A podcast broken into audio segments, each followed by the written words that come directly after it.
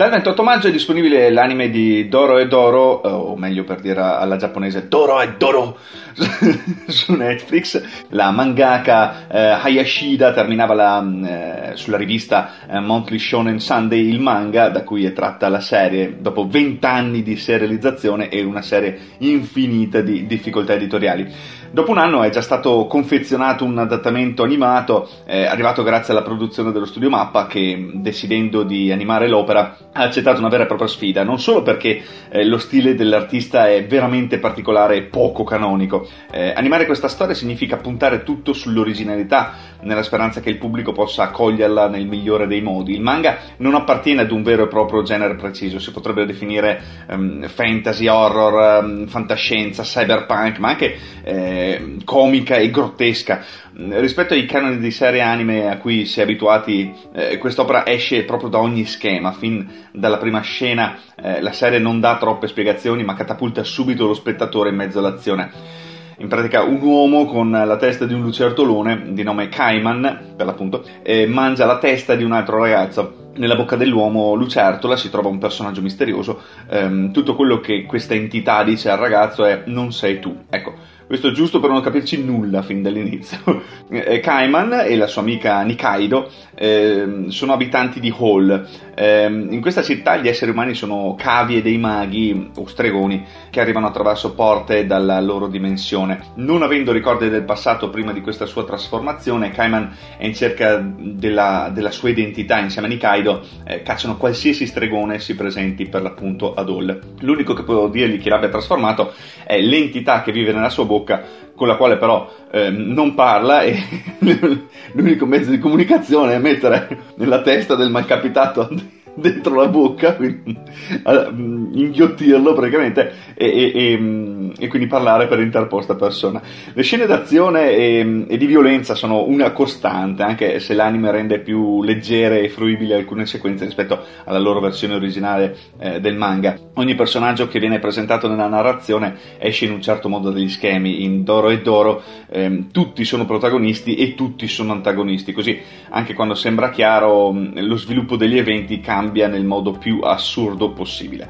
Se da un lato questa serie può lasciare gli spettatori un po', un po straniti, a dir poco, ehm, dall'altro è innegabile che l'originalità in questa storia non manchi. Fra i principali temi originali sicuramente c'è eh, quello di rivisitare e rielaborare elementi topici e, e tipici della ehm, demonologia cristiana. Inoltre l'idea di caratterizzare personaggi con diverse maschere è tra le più innovative. Le maschere in questo anime sono un, un elemento cardine, un prolungamento dello stesso corpo del personaggio. Ognuna di queste è disegnata appositamente per i protagonisti, ehm, rappresentano in un certo modo ehm, un aspetto dello, del loro carattere, così come i loro vestiti.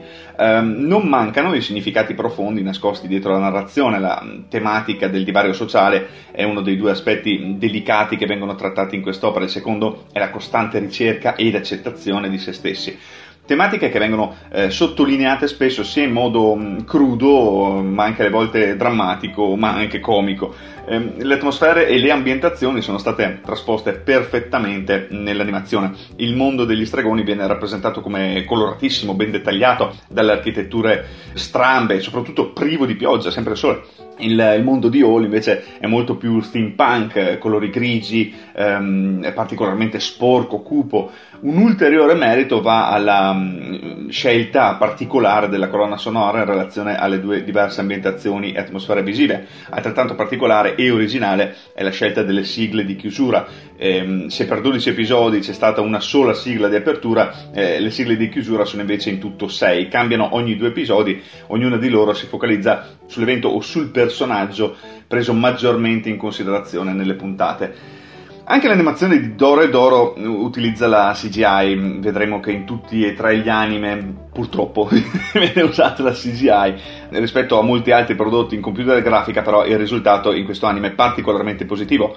Doro e Doro si presenta come un'opera originale e con le idee ben chiare sul suo sviluppo. Anche con tutte le stravaganze messe in campo eh, la trama e lo sviluppo dei personaggi non ne risentono. Perfino le tematiche profonde vengono trattate in modo magistrale tanto da permettere l'immedesimazione dello spettatore al momento non è ancora stato annunciato nulla circa la seconda stagione, ma io spero vivamente che la facciano, anche perché comunque il, il manga è piuttosto lungo, quindi anche, presumo che anche l'anime dovrebbe esserlo. Chiaramente se funziona, se, se alla gente piace. Eh, Dragon's Dogma è l'ennesimo videogioco che viene adattato ad anime sotto l'egida di Netflix, sette episodi realizzati dallo studio Sublimation che aveva lavorato in precedenza a Tokyo Ghoul, quella sì che è una bella serie. Eh, sebbene l'esperienza videoludica abbia lasciato qualche valore importante, non si può dire altrettanto dell'anime che in molte cose lascia poco convinti. Ethan è un cacciatore abituato a trascorrere la sua vita e la sua quotidianità a casa con la moglie Olivia, eh, che è incinta del loro bambino. Il villaggio tranquillo permette a tutti gli abitanti di vivere in maniera amichevole, rispettando le regole del buon vicinato, facendoci intendere anche eh, il carattere dello stesso protagonista. Un giorno, mentre Ethan è a caccia, il villaggio viene attaccato da un, un drago che lo rada al suolo e uccide Olivia, ponendo fine in un, uh, in un, secondo alla vita della moglie e del futuro figlio del protagonista. Um, accecato dalla rabbia, Ethan uh, si scaglia contro il drago, uh, finendo ovviamente scaramentato a terra. il drago riesce a rubargli il cuore e, e, e lo invita a coltivare l'odio che prova per lui per quello che ha fatto, una volta accumulato abbastanza sentimenti negativi nei confronti del drago, eh, quest'ultimo l'avrebbe aspettato nella sua tana pronto a sfidarlo. Da quel momento Ethan de, da cacciatore diventa una Risen, ossia un, un, uomo al quale è stato rubato il cuore e, e, per iniziare il suo viaggio si lascia affiancare da Anna, eh, una pedina, un essere umano senza sentimenti che lo guiderà in un percorso attraverso i sette peccati capitali. Per quanto la trama di Dragon's Dogma voglia partire subito forte, raccontandoci immediatamente l'evento scatenante, è, è, palese che l'intenzione da parte degli autori è quello di rimettere in piedi le diverse fasi del videogioco. Lo stesso eh, primo episodio sembra quasi um, assumere le sembianze di una cutscene del videogioco che fa da prologo.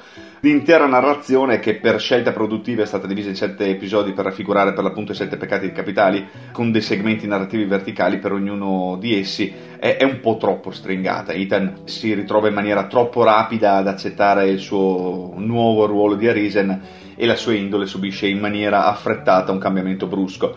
Mm, inoltre tutti i personaggi che inizieranno a circondarlo nel corso dell'avventura finiranno per eh, essere superficiali, non, non tanto di carattere superficiali, ma la presentazione è decisamente superficiale, non sappiamo questi chi siano, da dove arrivino. Così la trama diventa eh, ridotta all'osso, la volontà di applicare lo schema narrativo di un videogioco non si esalta nella resa da serie televisiva. Discutibile anche la scelta di affidarsi alla, a una tecnica mista tra il 2D e la CGI, come dicevamo prima. La computer grafica fa praticamente da elemento portante mettendo fin da subito in secondo piano il 2D. Il tutto diventa poco fluido, approssimativo. Ecco, per fortuna ci pensano i, i combattimenti a esaltare la scelta di affidarsi alla CGI perché è lì che l'animazione riesce a trasmettere dinamicità. La durata della serie, come abbiamo già fatto notare, non va oltre 7 episodi che si esauriscono in poco più di 2 ore, un binge watching funzionale che accompagna in quello che è a tutti gli effetti un film leggermente più lungo della media. Sebbene la storia di Ethan possa in qualche modo ritenersi conclusa, c'è da pensare che gli autori si siano lasciati spazio per un possibile sequel. In realtà tutto dipenderà, come dicevamo prima, dal feedback del pubblico. Se c'è una cosa che ai giapponesi sembra piacere particolarmente in questo periodo è la cucina. Eh, solo nell'ambito dei manga e degli anime negli ultimi anni abbiamo assistito al moltiplicarsi di opere aventi il cibo come argomento centrale. Drifting Dragons è, è, è, veramente solamente uno degli ultimi esempi, ma andiamo a scoprirne i pregi e i difetti. È un manga scritto e disegnato da eh, Tako Kuwabara dal 2016, è ambientato in un mondo fantastico, ritratti vagamente medievali e steampunk, dove draghi delle più differenti specie e dimensioni solcano il cielo e dove gli umani danno loro la caccia a bordo di navi volanti per poter rivendere sul mercato le parti del corpo e per nutrirsi della loro carne considerata una prelibatezza. Ecco, i draghi non sono proprio minacciosissimi in questo manga e neanche nell'anime. Il manga segue le vicende eh, quotidiane della Queen Sasa, una delle ultime navi draghiere rimaste, eh, e del suo equipaggio. Si tratta di uno spaccato di vita fantasy eh, dalla struttura molto semplice, dove i protagonisti sono alle prese con situazioni quotidiane che eh, coinvolgono la caccia ai draghi. L'opera alterna eh, spettacolari sequenze d'azione a, a, a, parti più leggere e rilassate che approfondiscono il mondo in cui è ambientata, ehm, ma soprattutto eh, mostra i personaggi intenti a, a, cucinare e a mangiare piatti basati sulla carne di drago, ci sono le ricette anche all'interno. Il manga sta avendo un discreto successo in Giappone, ma eh, si è attirato anche critiche da, da parte di molti eh, lettori per via degli evidenti richiami alla caccia alle balene. Um, al di là di questo, ciò che colpisce veramente di Drifting Dragons sono i disegni che costituiscono senza dubbio il punto forte dell'opera sono maestosi, precisi, dettagliati, ehm, mai confusionari con un tratto a metà tra l'elegante e lo sporco. Eh, l'anime adatta in maniera molto fedele gli eventi dei primi tre volumi del manga, ehm, cambiando solamente l'ordine di alcuni capitoli. La serie si prende tutto il tempo necessario per trasporre su schermo lo stesso contenuto della versione cartacea senza tagli o modifiche sostanziali e questo costituisce un indubbio pregio. Ehm, in queste 12 puntate ehm, non c'è quindi alcuna trama di fondo e l'anime si suddivide in storie autoconclusive, autocontenute più che autoconclusive, alcune delle quali occupano più di un episodio, soprattutto nella seconda parte. I personaggi sono eh, abbastanza stereotipati, a parte mh, mm, quelli principali, non lasciano il segno, mentre il mondo in cui è ambientata la serie non viene approfondito granché, con l'autore che rivela solo pochi dettagli in base all'occasione. Nonostante questi limiti, dal punto di vista contenutistico, Drifting Dragons rimane comunque un anime molto piacevole se si cerca il, il semplice intrattenimento. Quello che impedisce alla serie di distinguersi è il, è il suo comparto grafico, un problema che, che, affligge l'utilizzo della CGI nelle opere animate giapponesi, discorso che vale anche per um, Dragon's Dogma, abbiamo detto prima, diretta conseguenza dell'immaginario in due dimensioni con cui ormai la cultura pop giapponese si è fatta conoscere in tutto il mondo, merito anche e soprattutto dello studio Ghibli. Questo aspetto, unito al budget quasi mai elevato che viene dedicato alle produzioni televisive e ai tempi stretti di lavorazioni, è, è, è uno dei motivi principali dietro ai risultati altalenanti. Ci sono anche degli aspetti riusciti, come la resa dei draghi di alcune ambientazioni o, o, un aumento della qualità generale dell'arco narrativo finale dell'anime che copre gli ultimi tre episodi. Sotto il profilo musicale, la colonna sonora di Masaru Yokoyama è mm, ottima e accompagna bene le scene dell'anime. E con questo si conclude anche questa puntata di Topos in Fabula. Per darvi una, una classifica dei tre, quindi diciamo eh, Doro e Doro assolutamente al primo posto da vedere, mm, Drifting Dragons eh, sì, mm, piacevole da, da guardare. Dragon's Dogma, la storia è carina, eh, le, i disegni fanno un po', cioè i disegni, l'animazione un po' così così, comunque sono tutte e tre piacevoli da guardare. Doro e Doro ti, ti fa sperare che ci sia un, un sequel, ehm, anche Drifting Dragons, Dragon's Dogma, che spero che finisca così e va bene così. Uh, chiaramente se volete approfondire qualche argomento scriveteci sulla pagina Facebook di Radio Pirata, la radio nella radio. Io come sempre vi ringrazio per l'ascolto e vi do appuntamento alla prossima puntata.